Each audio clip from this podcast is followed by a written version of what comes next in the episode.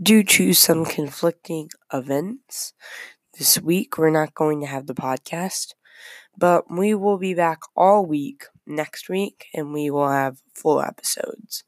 And next week is going to be the last week of season one. Each season is going to last three months.